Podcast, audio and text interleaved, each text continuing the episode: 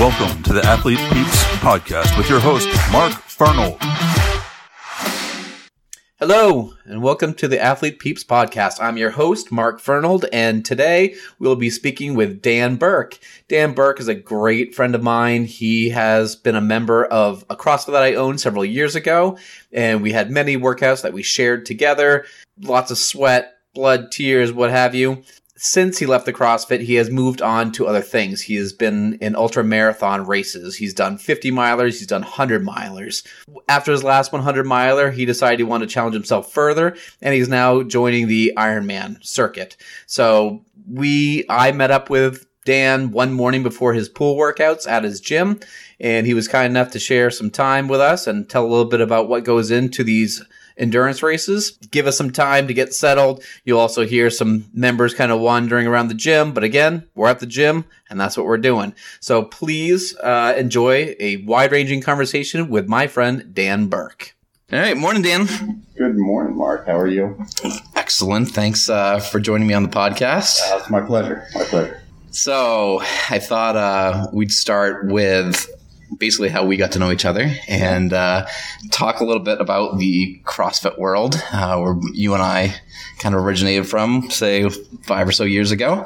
Something. And, um, you know, at this point, everyone kind of has their thoughts, feelings. So I thought I'd kind of start what your take is, what your feeling is after immersing yourself in the CrossFit lifestyle for a while, and what your thoughts are.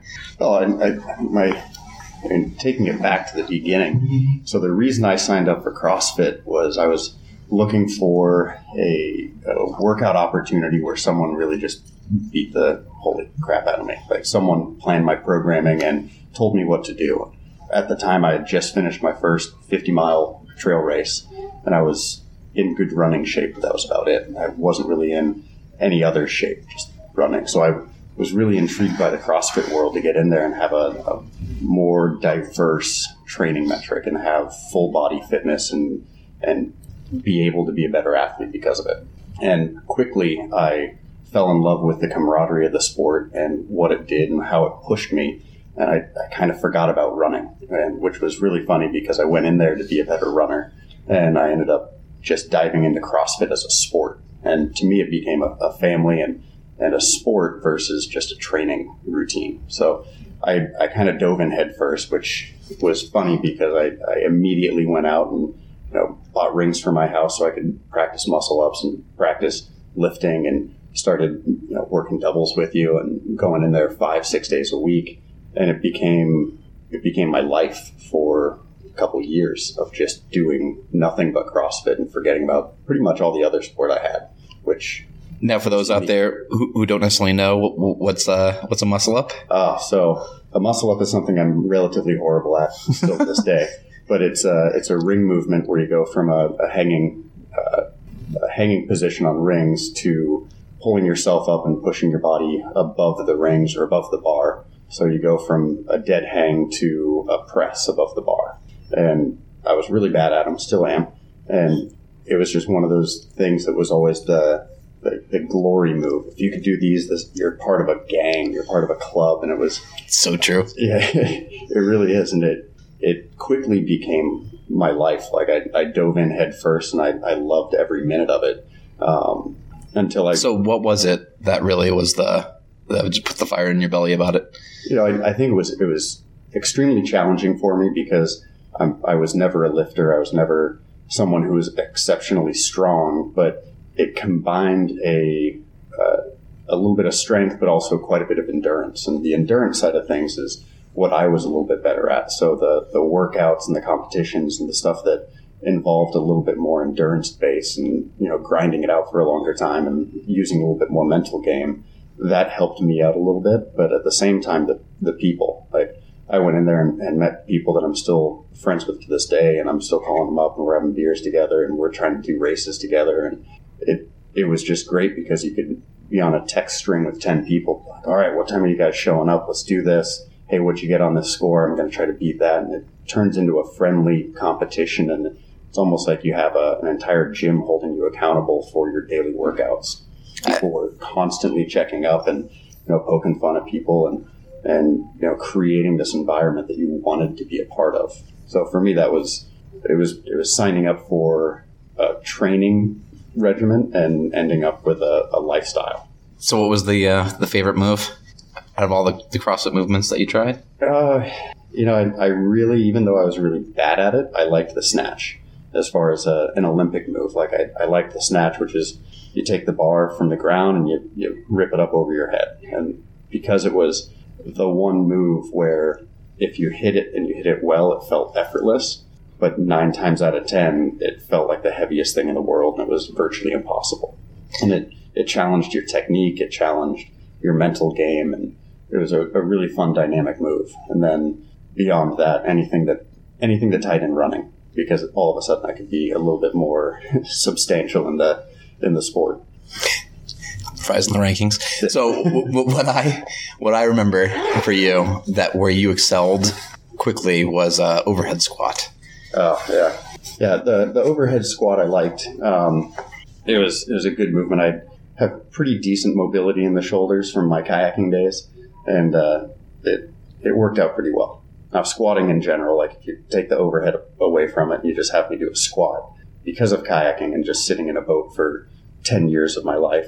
I, I really had no legs. Like, I I had great uh, core and, and upper body strength, and my legs were just dangling in a boat for six hours a day and, you know, suffering because of it. So when I started running and, and started doing CrossFit, my, my general squat and my general leg muscles were just kind of that of a twelve-year-old kid.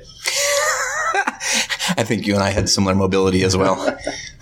um, so for those listeners out there, CrossFit has certain workouts that are named after girls slash women. Um, Coach Glassman came up with the concept because he said anything that would leave you lying on your back, staring up at the sky, wondering what happened to you, had to be done by a woman. Um, so there are several different standardized workouts. Uh, any favorites? Uh, and if and if so, what, what, why? And uh, if you give a description of what it was. So I, I think if if I remember right, my my favorite named workout was Annie, and it involved two movements that were that were not strength based; they were speed based and skill based. It was uh, I can't remember the exact numbers, but it was a, a it started out fifty forty thirty twenty ten forty thirty twenty ten, and it was uh, sit ups and double unders. And double unders were something that I've been doing since my wrestling days, and you know, way back when. So I'm really good with the jump rope and sit ups. You know, luckily for me, I had core strength. I wasn't a super big guy, so I could crank them out fast. And that, I remember being able to, the first time I did that unbroken, and felt amazing because it's a, a big timing workout. It does hurt a lot. I mean, when you, when you're getting on your, you know, hundredth, one hundred twentieth sit up and then trying to do a really fast cardio move, like you're just out of breath.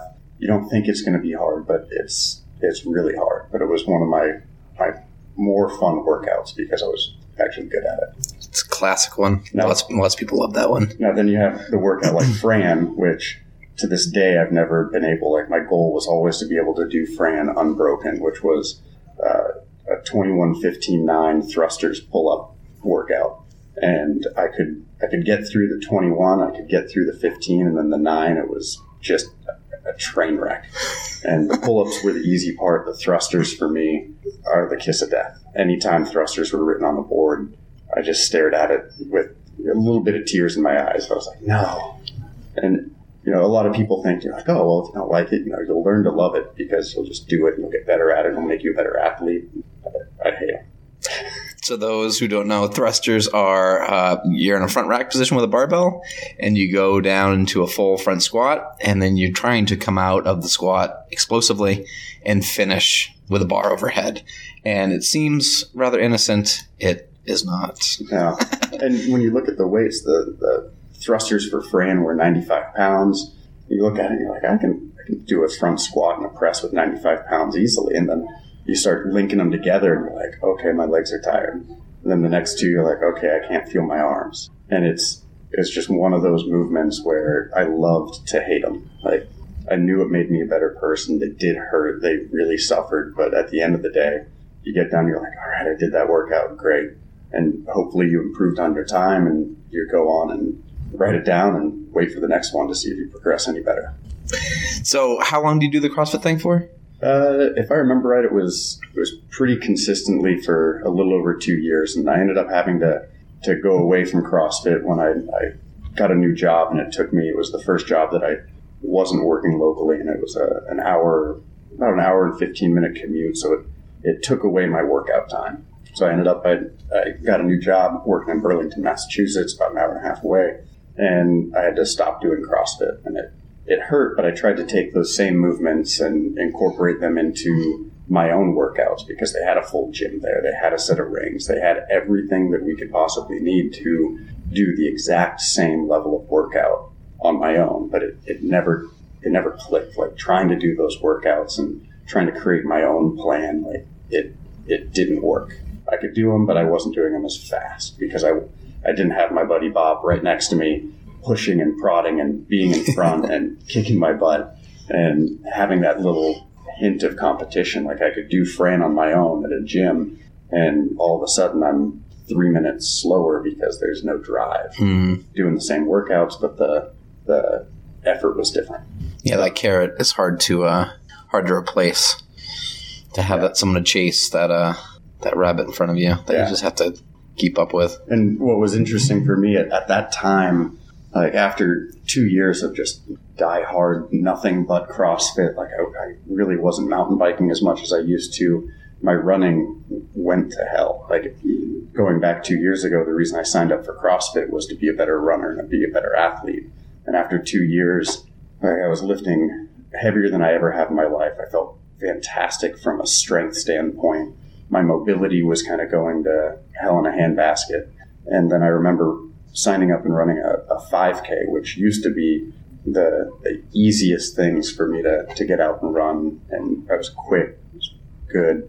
And I lost like four minutes on my five K time. And that was uh, kind of an eye-opener that I, I might have swung the pendulum too far to the left and needed to, to kind of center it back, because I still wanted to be uh, a good endurance athlete. So it, it became a good transition. I, I kind of went back and focused a little bit more on trail running and still used strength training as a way to help, but really kind of at that point dove back into uh, full-blown endurance running. And that, that transitioned me back into ultramarathons, and I signed up for a couple fifties that I knew were going to really hurt, and that was my first introduction. And it was actually after after working with you as a coach at CrossFit, I found an absolute benefit of having a coach in general for any sport that you do. So I researched and found a, a really good coach out of Boulder, Colorado, that he became my first uh, running coach. And he built my plans, and he helped me with my nutrition and helped me kind of dial in what I needed to do to reach my goal, because I, I wanted to run the Vermont fifty, and I wanted to run in under ten hours.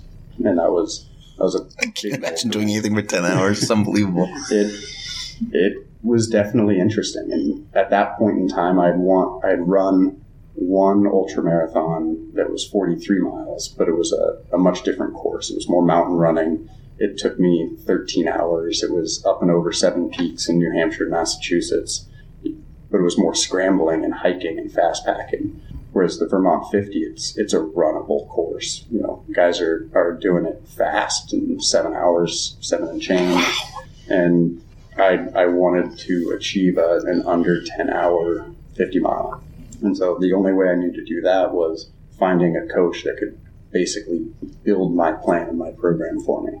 So that, that became the first, like when I started taking my training like very seriously for endurance sports. So it, you had mentioned at one time that you actually went to a physical therapist and, and got analyzed for your stride, for yeah. your running stride. Is that when you... That was Did that? The, that was the same same window. So when I started working with this coach, uh, Adam Saint Pierre, out of Boulder, Colorado, um, he recommended that I go and have my, my gait analyzed and have my stride looked at and make sure that, that the biomechanics of running are good, because that that is a lot of the injury prevention is when you start logging long miles and you're running fifty, sixty, seventy miles a week. If you're running incorrectly, you can mess up your knee, your hip, your ankle, your back, your shoulders, like everything, the whole alignment of a runner it can get off pretty quick when that mileage is up there. So that was a, a really unique thing for me, was to go and jump on a treadmill at uh, a, a place that analyzed strides, and was the lady that did it, I can't remember her name, but she was a professional runner and professional phys- physical therapist.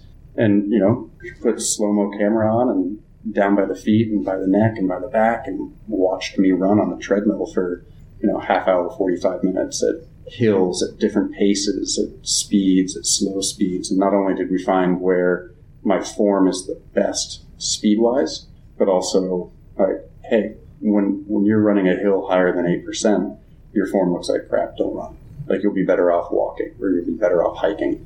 And it changed the way I run. It changed my stride turnover.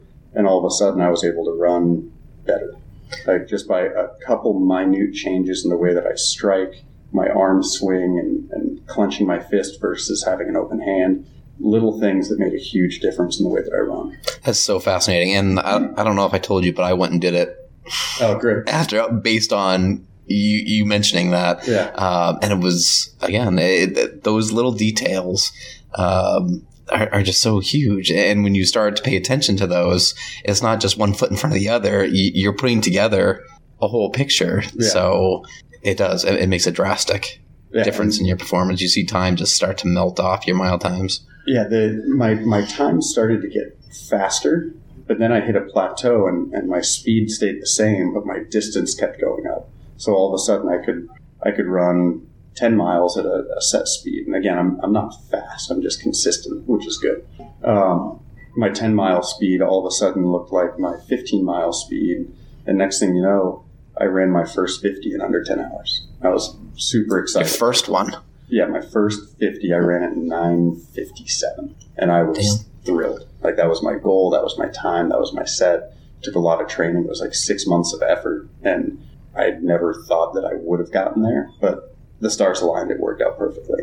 And the uh, again, that was it was kind of like CrossFit. Like, you get into this running group, and you're running with people, and everyone's like-minded, and you're out on the trail having a good time, and there's a thousand of your closest running friends that you haven't met yet. And all you're talking about is, oh, have you done this race? Oh, have you done this race? Oh, you'd love this. You, you should try this one. And while I'm there, and you have your runner's high going, and all these endorphins are flowing, and life is the greatest thing ever, I started planning out my next year's trip. Okay, what races am I going to do next year? What what am I going to do after this? What, while you're running your first one. While, while I'm running my very first nice. one, in my brain, I had just signed up for seven more. And I ran another fifty about three weeks later. I ran up my first one hundred K about a month after that. And while I was running the one hundred K, I had mentally decided to sign up for the Vermont one hundred and run one hundred miles the following year. And yeah, that's when my wife just started shaking her head. She's like, you need to stop doing these races, because every time you come back, you sign up for ten more. So... you go from a fifty-miler, and then you move on to a one hundred-miler. Why not double it up, right? And and where was that? So the Vermont one hundred was in central Vermont, runs around. I, I can't remember the names of the towns. I mean, it literally just runs all over Vermont. But they do it in the middle of July. And that was the the thing that I was the most uh, I was the most nervous for, just straight scared about running one hundred miles in July New England heat, and it was everything I thought it was going to be. So how does one even begin to put together training for a one hundred mile race? I mean, what what, what does a, a week of training look like? You know, the the big thing with the training for, for long distance runs is to keep your base mileage up in the middle of the week. You know, I was running four days a week, or four days in the middle of the week, like a, a Monday, Tuesday, Wednesday, Thursday, and then I'd take Friday off. But the mileage would be anywhere between five and eight miles, just light. But I was doing a lot of speed work and a lot of hill work during that time. So I might only be running for an hour, an hour and ten minutes, but I was focusing on hills or speed or something that's going to make me a better runner. And then you just buckle down on the weekends and you attack long runs. And you're doing, you know, twenty plus miles. Like, I, I remember seeing uh, my first workout that my coach planned for me, and there was a twenty mile run on it, and I got excited because, oh, it's a short day. I was like, and then the next. All relative, right? All, it's it's how you put your mind into it. But I found it really interesting because he found more benefit in doing things that were mentally straining. Like I remember one one workout was was really unique, and it kind of shifted the way I think about how, how you train and how your body gets used to these long endurance events, where it was just a, a standard back-to-back long run. It's like, okay, I need you to run twenty-five miles on Saturday, and I need you to run twenty-five miles on Sunday. But the catch is, I need you to run on Saturday at nighttime and have your water, go to bed, and then wake up on Sunday, first thing in the morning, have your pre, pre-nutrition and go. So there was very little recovery for it. So I ran twenty-five miles. I finished up around nine o'clock, had my water, had my, my protein and a little bit of food, and went to bed and woke up at five in the morning and was out by five thirty running another twenty-five miles. And it, it stacked up two big workouts with very little recovery time. And the, the workout on Sunday just really hurt. Like it was draining. I was dragging. I was bonking at mile ten. But that was kind of the simulation of what you're going to feel like for some of these longer endurance races, because and bonking is bonking is you're just out of gas. Like you have, have run out of gas. You have nothing left in the tanks. Your body shuts down. Your your brain, I think, shuts down the most, and you're you're defeated. And it's how you you cope with that bonking feeling when you're running. When you know, hey, I'm at mile sixty. I've got forty more miles to go. I'm bonking. But what helped was having those training runs, knowing, hey, I bonked at mile ten and it sucked for five miles and I was able to balance my nutrition out or walk through it. And eventually it rebounds and you, you keep going. You just keep pushing forward. And the, the training of being used to those bonk runs helped. And knowing what that felt like, especially for long endurance runs or, or bike rides or, or anything like that, knowing that you can eventually get out of that is, it's a good thing to practice. Again, a lot of people have different views on it because it's not very good for the body. Um, but practicing what you're going to be feeling is definitely something that's, that's beneficial. Do you have to, um, I mean, is it a modification of diet? Is it a modification of sleep? I mean, after you have one of those bonking sessions, do you go back to the drawing board, or is it just a natural part of the process that you mentally have to come to grips with? I think it's a it's it's a little bit of both. There's definitely a natural progression to it, but then for me, I always looked at it and said, okay, well, why did I bonk?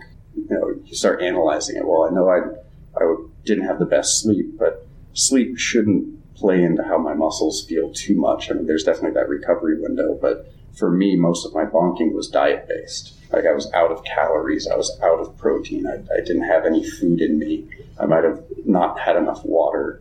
And when you run and you're burning one thousand calories an hour, you know, eight hundred to one thousand calories an hour, you have to think about that because you have to replenish that. And it's not like you can stop and have a cheeseburger. You, you're having goos or, or energy drinks or uh, light calories. If you can get two hundred to three hundred calories in during that hour, you might not bonk. And I always found it, I'd run and I'd get in the zone, and then you're an hour, hour and a half later, like, oh, I haven't had any water, or I haven't had any goo. And then you, you basically are just putting yourself in a deficit. So a lot of it is is structuring your run and treating it like a schedule. All right, it's fifteen minutes, I'm going to have a sip of water, I'm going to have a, a goo block. Okay, it's another half an hour, I'm going to have some more calories, I'm going to have some water. And you're just training your body to get in a rhythm of what is what is needed to finish the race. So that was your go-to, was the goo blocks? Yeah. At, at the time, I was doing a lot of goo. Um, I, I liked them. They tasted good. They were easy on my stomach. A lot of people, like some people just can't do the goo, basically from a consistency standpoint. Um, but for me, they were, they were lightweight. They fit in my pocket, and it worked. Um, on race day, it changes because you go by these aid stations that are amazing. They have sandwiches, and they have candy and Coke and sugar and glucose and nice. Mountain Dew and potatoes and salt. And I remember the the very first race I did, I was like, oh, this is great. It's like a buffet line. But then you realize halfway through your run, after you've just had a grilled cheese sandwich at mile twenty, you're like, hey, I, I didn't train eating grilled cheese sandwiches. I wonder what this is going to do to my body. And you'll learn pretty quick that it might look good, but it's like a siren. Like, it's going to draw you in. It's going to make you make bad decisions, because on your training runs, I'm not stopping and eating a handful of M and M's and a potato and a bunch of Coke. I'm having my goo blocks, and I'm having my water, and I'm having my energy drinks. So did you dodge it, or did you try I, it and see how it went? I, I did a couple races where I dodged it completely, and it felt good. It felt fine. And then the longer race, you know, by the time I got to the Vermont one hundred, I hit a point, because still to to train for the hundred miler, um, I didn't run more than uh, a forty mile run for training. I, I did a couple fifty mile races to help prep for it, but I wasn't exceeding fifty miles during training. So when you get into that hundred mile group and you're at mile sixty-five, seventy, everything's kind of a guesswork for me, because it was my first hundred mile, and I ate everything in my path. Like, I I hit a point where I was eating everything. And that that race was the first race that I realized that it takes more than one person to run a hundred mile race, because you have to have support, you have to have crew. And some people were able to show up and drop their gear bags. Uh, my family was involved with it, and they were helping with the support and helping pushing me on. And my two girls were there watching me and giving me some, you know, good words of encouragement. But they, without them carrying my food around and having everything ready for me when I walked into an aid station and they had my food planned out and laid out for me, I don't think it would have worked. Wow. Um, lots of questions off of that. Um, so you were eating everything in your path. Now, is that because your body was craving that, or was that because you, mentally you were just like, forget it, that, I'm demolishing whatever I want to? That race was was really good because it had a, a ton of ups and downs in it. Um, you know, it was, it was July, mid-July, July nineteenth or something like that. Uh, crazy hot weather. So right out of the gates, you're running. You start at four in the morning. You have a really good clip for a while. And then afternoon sun hits in, and it's just right over your shoulders. It's hot. It was like ninety degrees that day. And your body's just compounding calories. Every hour you're burning more and more. And every aid station, things look better and better. And I had my food, which I was eating and staying on plan. And then you run by uh, stuff that you would never eat in your right mind. Uh, a sandwich made out of an avocado with nothing but salt on it. I was like, wow, that looks delicious right now. And I had it. It was the best thing. It was like, and not good avocado. It was like the, the not ripe avocado that's still way too hard to eat. It's not going to be tasty. The bread that has been out in the sun all day and it's just stale. And then they just dump so much salt on it, but your body looks at it. I was like, I saw, I saw carbs, fat, and salt. I was like, yes, yes, please. And I started eating everything. I, I started not turning down food. I was like, I don't care if I've never run with a grilled cheese at mile seventy-five. I'm going to eat that grilled cheese because it looks good. And that race was unique because not only did I realize that, you know, when you have a, a support crew and a team, they now become part of your, your success. And it was a, a unique scenario for my wife and I where um, the very first aid station, she didn't make it. There was uh, some traffic issues. There was horse trailers. A lot of a lot of uh, support crew didn't make the first aid station. So I got through twenty-two miles of running, and my support crew wasn't there. Oh, jeez. And, you know, you go through a lot of mental hiccups, like especially when you, you get there and you don't have your food. Okay, I go to the aid station, I eat my food, I go off. And I was running with my cell phone, and I called my wife and had uh, less than, I think it was a less than favorable voicemail that I left because I was like, okay, I don't know what's going on. But then I started running and realizing, you know, there's probably twenty other runners that they're like, yeah, my, my support crew wasn't there. And there was, because the Vermont one hundred, you run it with horses. And there's the, the horse hundred mile race, and then there's the foot race. So there's all these horse trailers trying to drive by, and there was just this massive congestion. You're driving down these dirt roads in Vermont, and one horse trailer basically stopped and backed up the entire road. But anyway, so you run, and you're like, okay, I need calories, I need food. And there's so many moving parts to a support crew, and I found myself just eating everything in my path. And that race at, it was mile, mile sixty, it was a, a unique aid station because you go in, and my wife and my kids were there, and I had some food, and they're like, all right, so you're going to go run a fourteen mile loop and come right back to this aid station before you have to gear up and get your your lights, your uh, pretty much everything that you need for night running, because it's it's going to be dark. You're going to be running through the night. And my wife looked at me and she said, "Hey, you know, how long do you think it's going to take you to run fourteen miles?" And I was like, "Well, I've already run sixty. This is going to hurt. Uh, it's still hot." I'm like, "I'm twelve minute miles. Let's plan on that. Plan on twelve minute miles. I'm not moving fast." She's like, "Okay." So she takes off and goes with the kids, and they go and they get food. And at twelve minute miles, fourteen miles is going to take a couple hours. Right. And I remember running in the first mile. I, I was running at about a ten. I was like, "Okay, this feels good. I'm just going to keep going here. And I'm, I'm going to run a ten minute mile. And then I make it another six, seven miles, and I'm still running tens. And then I noticed that it was just flat. It was the flattest section of the course. I was running quick. And all of a sudden, I'm rounding the corner, and I see the aid station. And I'm about forty minutes faster than I told my wife I was going to be. So I got there, and she was not there. Oops. Oops. So I go in, and this guy was there. He's like, "Hey, what do you need?" He's like, "Oh, I need, I need my wife. She has everything. She has my flashlights. She has my clothes. She has my gear, my dry socks. She she literally has everything that I need to to continue on to the race, because like there's a light checkpoint. If I don't have a light, I can't run." And she was she was in the parking lot that was about a quarter mile away with the kids playing, just waiting for me. But you weren't allowed to just mill around the aid station. So this really nice guy that was a volunteer for the race ran all the way out to the, the parking lot, started yelling Victoria's name, "Victoria Bird!"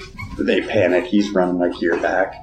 And again, you know, I'm sitting there eating cup of noodles and beef jerky and sandwiches, whatever the aid station has. Kids run through, and they were just blown away. They're like, "Oh my gosh, you ran really fast. This is gonna, this is gonna go really well for you." I was like, "I feel great. This is great." And I found out that, you know, you just have throughout the course of the day, you have your peaks and your valleys, and I was definitely on a peak. I felt fantastic. I felt amazing. I hadn't felt that before on races because I hadn't run that long. And so I, I take off, I get my, my lights, and I keep going. And then it started raining. And classic New England thunderstorm, just torrential downpour. You're soaked to the bone. All of a sudden, you're cold. And then it hit. And it was like, you're going slow. People were dropping left and right. It was just brutal. Like, it was such a brutal race. I ended up having to, to hide in a barn because the thunder and lightning were, were so bad. They pulled runners into a barn, and we all just kind of hung out there. It was about an hour of not running, of being cold, waiting. And then when you start up again, your muscles are tight and your muscles have seized. And I ended up And this walking. Is mile what? Uh, this was mile seventy-five, because I remember getting out of the barn, and it was about two thirty in the morning. I was like, all right, I have a, I have a marathon. I have twenty-five miles, twenty-six miles left to go. I have six hours to run it to, to be under that twenty-four hour mark, which was what I was shooting for.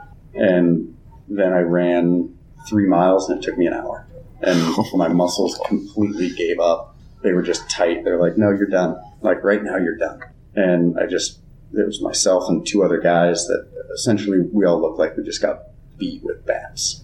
Like, just, we could barely bend our legs, just sitting in a barn for an hour, not doing anything. After running, you know, sixteen hours, your body just stopped working. And then we, we walked. We walked together as a group, three of us in the rain, for twenty-four miles. And then we walked across the finish line. I ended up finishing that race in twenty-seven hours and could barely move. It was, it hurt. Everything about that race hurt. And it was the first race that I've done, the first event that I've done, where I had zero interest in repeating it. Like, you were like, oh, when's your next hundred? I'm like, you are out of your mind. Like that, like I, I got done with every fifty, with every hundred K charged. I can't wait for the next one. This was great. That, that hundred mile race, I was like, this was not for me. It's like, that hurt. So now, present day, you've transitioned now to Ironman. So where yeah. was it in this? Uh, was that the day you said, okay, one hundred miles we're good with. I still like the endurance thing, but I think I want to diversify a little bit. Yeah, and, and my my wife is threatening to find this guy and, and break his legs. Uh, while I was running the Vermont one hundred, and I'll never forget it. Like, I, I don't know the guy's name, but he was he was a kind of a, a classic non-normal ultra runner. We've all seen this guy. He's big, thick beard. He's a little bit bigger guy, but he's clipping out, you know, fast pace. He's wearing Vibram five fingers and he's running in a kilt. He's, nice. he's that guy. And he just turns to me. He's like, oh, man. He's like, these races are brutal.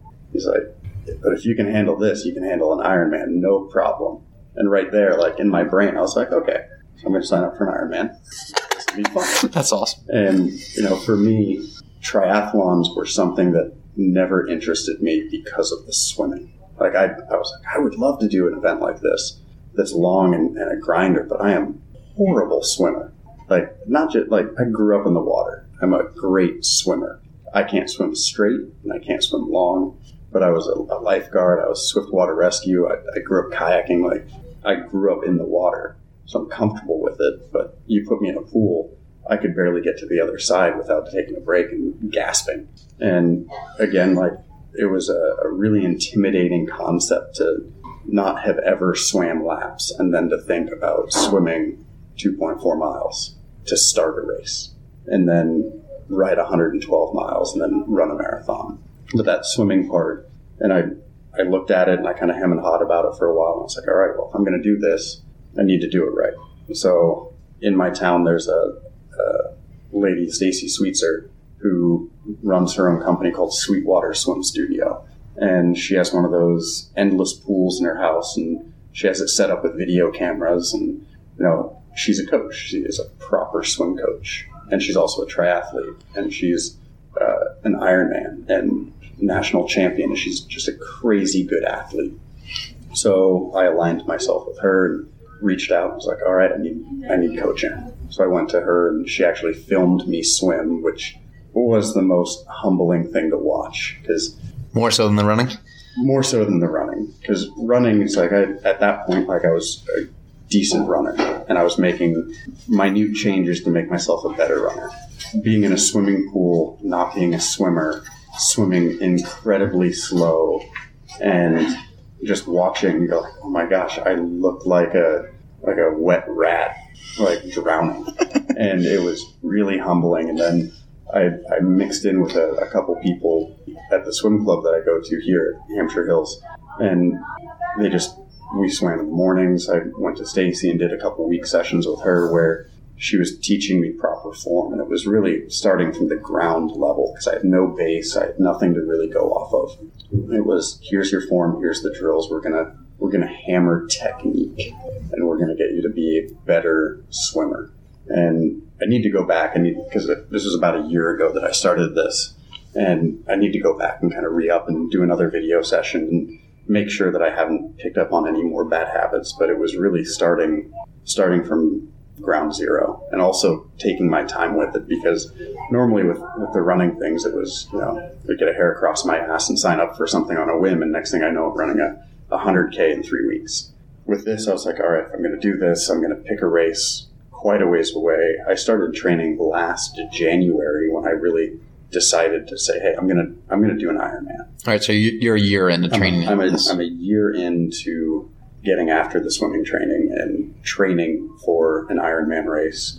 Um, I started working with a triathlete or a triathlon coach uh, about three months ago. So she's she's putting together my entire training program from run, bike, and swim on a weekly basis. Um, But I started working with a swim coach about a year ago. And the race that I'm doing is Ironman Lake Placid in twenty eighteen. So again, it's a middle of July race in Lake Placid. It's one of the hillier Ironman courses. Um, but it's a, a good entry for myself because it's it's local. I, I need to make sure that I like Ironman races before I start doing, you know, massive travels and trips and, you know, going out to, you know, ideally I'd love to do the one in Arizona because it's it's flat. It's fast, it's flat, but I can't I can't drive out there. I've got kids, I've got family. I can't take two weeks off to go to Arizona and race. Um, so yeah, I'll do Ironman Lake Placid in twenty eighteen as my first Ironman. I'll do any fear, any issue stepping out there with uh, this new swimming? Yeah, I mean, absolutely. I, uh, I'm looking forward to this spring because I, I haven't done any open water swimming. Everything's been technique focused and drill focused in a pool. So springtime comes around, I'm going to have to start transitioning to open water swimming, which changes the game because it's easy to get into a pool look down and you have a, a strip on your lane that tells you to go straight. You get into open water and it's murky. You have to start sighting and looking up and making sure that you're on track. And then also you're swimming with, you know, a couple hundred people who are going to be hitting you and kicking you inadvertently, accidentally. They're not, this isn't survival swimming, but you're, you're going to get kicked. You're, you're going to get a foot to the face, or you might get your goggles ripped off. Like, to me, that's the most, because it's it's a sport that I'm so new in, swimming, that's the thing that makes me the most nervous. But I'm, I'm also looking at it, it's like, all right, I've progressed really well from last year to now. My my nerves are kind of settling, because I, I feel like if I stay on the track that I'm on, by the time I get to Ironman Lake Placid, I'll be ready for it and confident with my swimming. And then from there, it's, you know, jump on a bike. I, I love riding bikes. I ride bikes a ton. Um, so that component's good to go? You're good with biking? I'm comfortable with biking. I like it. I enjoy it. Um, and running, I, I can handle the the mental game. I mean, the, the one variant, it's a it's a ten-hour race. It's an eleven-hour race. It's a twelve-hour race. There's a lot that could go on. Uh, you could cramp. It could be hot. It could be cold. You could drop a water bottle. You could... You know, there's a lot of different variations that can change your race on race day so quickly. Um, so there's always those kind of pre-race jitters, like, okay, do I have everything? Is everything buttoned up? Do I know how to change a tire? Do I have spare parts? And those race day jitters, I don't think go away until you finish the race. Um, Seriously? Yeah. Yeah? Yeah, I mean, every everything. You know, I, I did a race... I, I did a trail running race and I broke my shoelace, and it put me in a tailspin because I, I got my shoe stuck on a branch and I ripped my, my shoelace. And then when I retied the shoelace, I couldn't get my, my shoe quite tight enough, and it, it just messed with me mentally. So I, it's the smallest little things that can affect you mentally. And uh, a good friend of mine did Ironman Lake Placid last year, and this guy is a machine. He's a fast individual, and he got a flat tire on his bike ride, and he was cranking. Like, he was, he was probably going to be a sub ten Ironman guy for Lake Placid. He was going to shave off about twenty-five minutes off of his his time from his previous year's race, and he got a flat tire. And he got off his bike, and he's changed flat tires before, so he was going to do it quickly, and he just put himself in an interesting position while changing his tire, and his quad cramped up, which has not happened for him. And then he jumped back on his bike, and he was riding with a, a leg cramp for the next forty miles. And then he got off his bike, and that cramp was still there. And this is a guy that has a, a sub three uh, Boston Marathon time. He's, he's just a fast runner. And then you look at his splits, and he had a couple twelve-minute miles because that leg cramp that came because he got a flat tire kind of affected him. He's still P R'd. He was ten fourteen. Quick time. Super fast. Impressive to know that he still cramped up and made it that way, but I don't think he was planning on getting a flat tire. Like, so really the whole race you're concerned about if you have the equipment to change the tire, if you... You're just get, hoping that you don't have to, but if you do, do you have it? And it's always those juggles. Um, there's always those juggles with your gear uh, for bike racing, especially. You know, gear equals weight. I want my bike to be as light as possible. I want my backpack to be light as possible. Do I need to bring two tubes, or do I bring one? Do I need to bring this kind of pump? So you start making sacrifices. You're like, all right, I'm planning to not flash, so I'm going to bring minimal gear. Or I'm planning on not bonking, so I'm going to bring less food. But what happens if you do? So it's it's a trade-off in just making sure you have the right gear and the right components for your race. So much different from your traditional sports where you got to really yeah. have a laundry list of yeah. items that you got to make sure you've got checked off. Yeah, exactly. And then I I don't know what the what the rules are. I still need to learn about triathlons, but I, you can't have outside help. So if I'm riding my bike down the course and I start getting really tired, I see my wife. My wife can't hand me an apple or an orange or food or a cheeseburger. Like, she can just stare at me and watch me suffer. Oh. Um, whereas a lot of the training races and, and, you know, she could show up with a tray of Chinese food at mile fourteen if I wanted it. Like, it gives me as much outside. As long as she's not literally carrying me across the, the finish line, it can give me anything I want. Um, whereas those races, it's all self-contained, self-support. Like, you leave your transition station with the gear that you need to finish that leg, and that's it. So you, you really have to be planned for it. So I'm going to be doing a, a lot of training rides where I might stop in the middle of a, you know, six-hour ride and just change my tire for fun. Just be like, all right, can I do this? Can I get off the bike super gassed, super fatigued, out of breath, and have the wits to change my tire and get it back to working order while I'm still needing to finish my ride? Something I never really considered, thought about, that to work that into your training rather yeah. than just physically. Yeah. That mental, can you handle if something goes wrong on the side of the road and it's ninety-five degrees baking you, and can you focus and tired, change a tire? And at that point, like, it's it's a race. People aren't going to, like, they might ask you how you're doing. Are you okay? They're like, yeah. And they're gone. Yeah.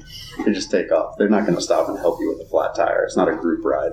Like, training rides, someone gets a flat tire, everyone stops, you end up turning it into, you know, a break uh, race day. Like, people are just going to blow by you. So you have to be confident in knowing that you can take care of yourself, take care of your own gear. So now, um, I'm sure people are curious, now that you've done all these endurance races, what's your go-to for food? Like, what what is the thing that you just lean on that's always in the, the backpack or the, the arsenal? Yeah, so I, in the in the early days of trail running, it was pretty basic. I, I had a, a lot of uh, goos and Cliff Bars, and then I had uh, water and usually like a, a Noom tablet or some sort of electrolytes. But um, as I've kind of progressed and kind of looked for that perfect blend, uh, my buddy who did the Ironman Lake Placid last year turned me on to Infinite Performance, uh, or Infinite Nutrition, uh, which is a, a customizable nutrition program. So this company, all they do is they focus on calories, nutrition, electrolytes for you, so you don't have to have a backpack full of goos and noon and electrolytes and proteins. It's all built into one drink. So uh, a couple months ago, I called this company up and you do a little consultation, and you create a customizable blend. They ask you questions like, are you a heavy sweater? How do you process proteins? And after, you know, a month or so of tweaking, I came up with some really good drinks. You know, one specifically designed for running, so it digests in my body a little bit better. And then the, the bike blend gives me a little bit more uh, substance, so it feels like a meal. I mean, one bottle of drink has three hundred plus calories in it, has all the electrolytes I need, has proteins, has carbs, has amino acids. Uh, so it's like a one hit wonder. Like, I don't need to eat, I just need to drink, which is easier to process. So this then, is fascinating. So this is made tailored to you. Yeah. So this is a formula that's for you, for what you do. And then, so when they send it to you, is it is it numbered? Is it, how is it marked? Like, how do you know? In a powdered form, and they... they basically tell me what's what's in it. And I can go online and, and go to my account and kind of tweak it out like, oh, you know, this was good, but I, I kind of want a little bit more sodium in it. And, you know, for me, sodium is, I, I will take as much as I can. I'm a heavy sweater. I, I need salt. I'm prone to cramping on occasion. So I, I jack the sodium. Oh, and it, because of that, the flavor wasn't there. So I'm going to increase the flavor. And, you know, digesting it was, was weird, so I'm going to take down the protein level. Um, it's fully customizable on your own, but once you talk to a nutritionalist and, and their specialist, like, it's great. It's amazing. Like, it was an absolute game changer for do, me. Do they keep working with you? So if you make those changes, is someone looking over your shoulder to make sure that that's the right change to make, or do they give you that freedom they, to do They give you, you that freedom, but they're also like, you can very easily just call them back up and say, hey, I tried it, used it for a month, here's my feedback, what can we do? Or, you know, I'm I'm at the process right now where I've been using my my biking formula when I swim. But I know that they have uh, a pack or a, an idea for swimming. So I'm going to call them up probably next week and say, okay, like, this stuff is amazing. I need a blend for swimming. What should I be looking at? What should I be using? Um, But it's it's been a game changer, especially on my, my long runs. It, it lightens up my packs because I don't need to bring a lot of extra solid calories. And it actually, it's helping with my recovery. And they have a, a full program of proteins. And they have this one protein that I'm in love with. When I work out at night, they actually have a, a nighttime-based protein recovery drink. It's a Nocturne, and they actually put tryptophan in it. So when you get done with your evening workout and it's, you know, ten o'clock at night and you're kind of pumped up and a little jacked and can't sleep, this protein not only helps with your recovery, but it also helps kind of lull you into a, a better night's sleep because of the tryptophan. It's like, well, the same stuff that's in a, a Thanksgiving turkey that makes you tired and want to take a nap. That's so cool. So I've, I've been leaning on, on Infinite for quite a while to kind of be my nutrition for my races and for my, my day-to-day, my pre-race, my post-race, or pre-workout and post-workout, during workout, kind of they, it's all they do. So, and they're good at it. I, that's, I mean, that's amazing to have someone, to, I mean, nutrition is such a huge component in any sport, let alone yours, and to have someone guide you that specifically, yeah. I mean, that is just unreal. Again, it, it goes back to the coaching concept. I, I really like someone else telling me what I need to do. So to jump on the phone with these guys and have a consultation and tell them about me and how I work out and what I do, and they're a professional and this is what they do, and they make the the adjustments, they help me with my blends, and they give me the guidance I need. Because if it was just me and a website and a bunch of buttons, I'm sure this stuff would taste like poison and it probably wouldn't benefit me much. So, so actually, you beat me to the next question. So is that what you would recommend? If someone's listening now and they're thinking about moving in this direction, I mean, is that what basically you'd recommend them to do? Go find that coach in whatever discipline that you need? And absolutely. Like I... I would say if, if someone is getting into a sport and wants to do well, or, or is just looking for a lifestyle change, to me, a, a coach, a, a partner, it, it's accountability. Um, I get personally invested in my training, and, and I don't want to let my coach down. I don't want to let myself down. And the coach not only helps me with my training and my workouts and planning me to be a better athlete, but also uh, it reminds me that, hey, you you... brought me on to make you a better athlete, and they're holding me accountable. Like if, if I miss a workout, you know, I, I get a, I get a text. Hey, I saw you didn't do a workout. We need to shift this week so you can make that workout up, because if you don't do it, you're not doing the plan and not holding yourself to the goals that you've already set. And for me, it's, it's a night and day difference. The second I found what coaching brings to my level of fitness and how much more I get out of it than trying to do it on my own, is a game changer. Because with the internet, I mean, you should be able to, you can download a, a training plan for any sport online for free. It's it's a super simple thing to do. But for me, it was just harder to follow. I didn't have the willpower, dedication, or, or whatever it may be to, to do it one hundred percent on my own. The, the knowledge is out there. The technology is out there. It's It's all there at the tip of your fingers, but having a coach helps kind of guide, and it makes me feel like it's it's catered to me, because I'm not getting a canned program like, oh, this is what you're doing along with five thousand other people that downloaded this on the internet. But this is catered to me. It's focusing on my strengths, on my weaknesses. You know, I'm swimming more than I'm running, because running is, I'm already, my base is good. So I run two, three days a week, but I'm swimming three days a week no matter what, because that needs a lot of help. What uh, if someone was going to get a coach, roughly, like, what's the investment? Like, well, it, it doesn't have to be hard and fast numbers. No, just, just so if someone's budgeting and they like, look, I, I want, range. I'm listening. I want to go and do an Ironman in twenty eighteen, twenty nineteen. Roughly, what would I have to put together if I want to kind of follow what you what you put together? I would say a monthly training plan, like the baseline is going to be about one hundred fifty dollars a month. There's there's lower cost, but it, it's feature-based. So you start to lose, and I'm not speaking on behalf of every coach out there that has a pricing structure, but you know, if you if you find a coach that's fifty bucks a month, you're going to get fifty dollars worth. Mm-hmm. If you have a coach that is actually going to do workouts with you and analyze your training, that's going to cost more. But uh, at one hundred fifty dollars a month, it's essentially the cost of a, a membership to a gym or, or CrossFit. Um, but uh, you're getting a detailed weekly plan. You're, you're getting structure for your needs specifically.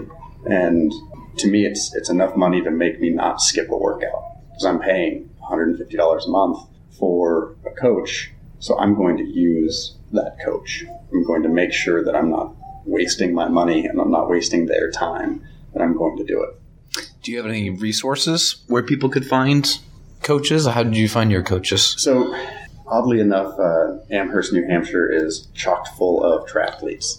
And uh, I go through a coaching uh, company called uh, Peak Tri Coaching, and they specialize in triathlon coaching. They're based out of New Hampshire. Uh, Colin Cook is the, the owner. He actually trains here at the same gym that I swim at. Uh, he's a local, lives in Bedford or somewhere. I don't know where he lives. Um, but he's a local, and he's done the races that I'm doing, and he's done Ironmans, and he's done shorter distances. And my swim coach actually works with him, and my my tri coach uh, works with him, and she's a, a triathlete, professional national champion. Like I go, I wanted to go with something a little bit more localized and have that local camaraderie, because you can find coaching all over the place. Um, but I also think it's important to find a coach that has actually done the races that you're looking to do. So they know the course, they know what you're looking at, what's going to be in front of you. Uh, my first running coach, I went and looked for a coach that had actually had experience running the Vermont fifty and has run that course and has run in New England in the summertime, so they could help me kind of train and plan for it. So I would say look for local coaches that have run the races that you're looking to run and have similar clientele. And you can you can find out, because you can read testimonials and you can talk to people that might be already in the coaching program, being coached by them. And, and that's what I did. I wanted to work with these guys because they're local and I knew them, but also the results that they're getting from their other athletes were tremendous, and people liked their programming. Because it's not about, for me, it's not about winning the race. I, I know I'm not going to go out there and, and win. Like it, that's not me. That's not what I'm doing. I just want to go out there and be the best version of me for that race. And they're they're on board with that. They're they're pushing me. They're hard. Some of these workouts are just brutal. You know, waking up at five a.m. to jump in a pool for an hour, hour and twenty minutes is just nuts. And then to go to work all day and turn around and do a hill workout that night. But I do it and I feel great. So the coaching stuff, I mean, going back to that, local resources, and make sure the coach has done the race that you've done. So if someone's out west, they would or would not be able to use Colin for, for guidance? Oh, I think they could. Yeah. I mean, because everything is online based. And you could absolutely use Colin and, and his coaching staff. Uh, you could be in another country uh, because it's, it's web-based. Oh, that's cool. But I would make sure that if if you're looking to get into Ironmans, make sure your coach has done Ironmans. You know, I, I I interviewed with one coach when I was looking for a running coach, and came to find out that, you know, she was a short distance coach. Like she specialized in uh, half marathon and, and below. Like she focused mainly on five Ks and ten Ks. So it didn't make sense for me to hire her to work with her, and she doesn't do trail running and she doesn't do ultramarathons. So really make sure that the coach has done the events that you're looking to do and specializes in them. So I take it you're kind of like some of these other people who recruited you to move on to Ironman and other races. So when you're talking to others, are there any books or resources that you kind of throw out there that are, you know, kind of get people primed and willing to run alongside of you in some of these uh, crazy races you do? You know, in uh, on, on the running side of things, there's a, a book that's been out there. It's kind of the trail running ultramarathon Bible. It's uh, Relentless Forward Progress. It's written by uh, Brian Powell. And the guy's a, a namesake. He's been around for, for ages. Um, It's one of the books that I keep going back to. I've read it probably a dozen times. There's some great stories in there. There's great advice about running and about nutrition for longer events. Um, you know, I'm, I'm not yet a triathlete because I haven't done one yet.